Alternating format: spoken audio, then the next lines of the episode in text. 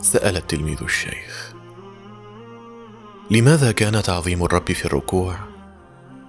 وأما الدعاء ففي السجود. والسجود أقرب إلى الله تعالى. ولماذا تكرر موطن الدعاء فكان سجدتين؟ في حين أن موطن تعظيم الرب كان ركعة واحدة. فقال الشيخ الركوع اعتراف بالعبودية واستحضار لنعمة المعبود. وأما السجود فاعتراف بها مع استحضار لتمام الافتقار. حيث إن الراكع خضع لخالقه لكنه ما زال يستحضر نعمة الله عليه قائما. فناسب ذلك تعظيم الرب وحمده. وأما السجود فهو خرور على الوجه. وتمكين للجبهة من الأرض. لا تحضر معه إلا غاية العجز ونهاية الضعف وشدة الفقر. فكانت محلا للدعاء. فقال التلميذ أوليس الذكر خيرا من الدعاء؟ فالذكر تعظيم الرب. والدعاء طلب ما ينفع العبد.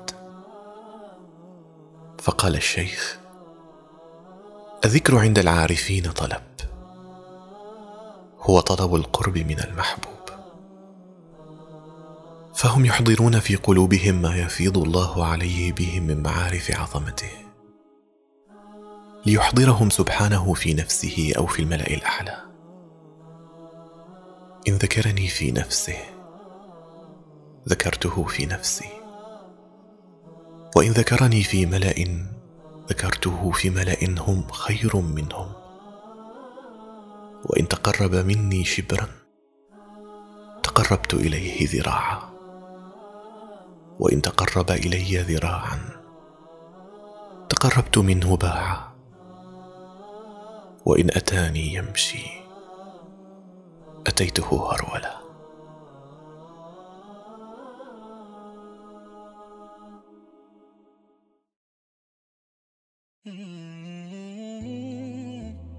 فالذكر يا بني دعاء.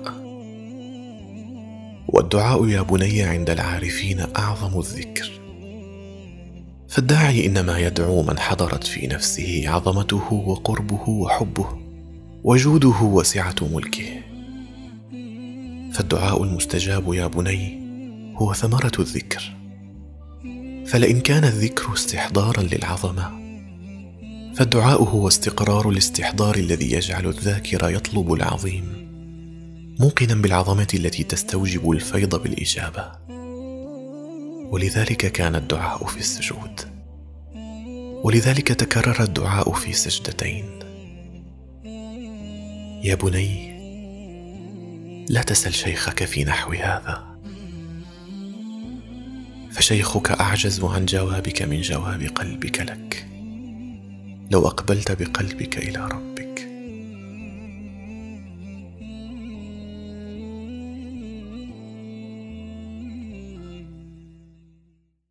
يا بني ألق قلبك عند مولاك. فسوف يتلقاه بيمينه. فماذا تظن من قلب في يمين الله تعالى؟ هناك تنحسر الظنون وتضيق المعارف وتتجلى أنوار الفيوض وتغيب الأرواح في لذة الأنس والمناجاة.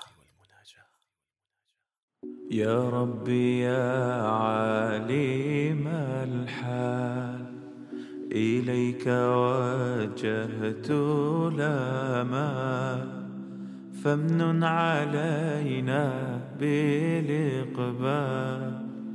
وكلنا واصلح البال. بقلم الشريف حاتم بن عارف العوني.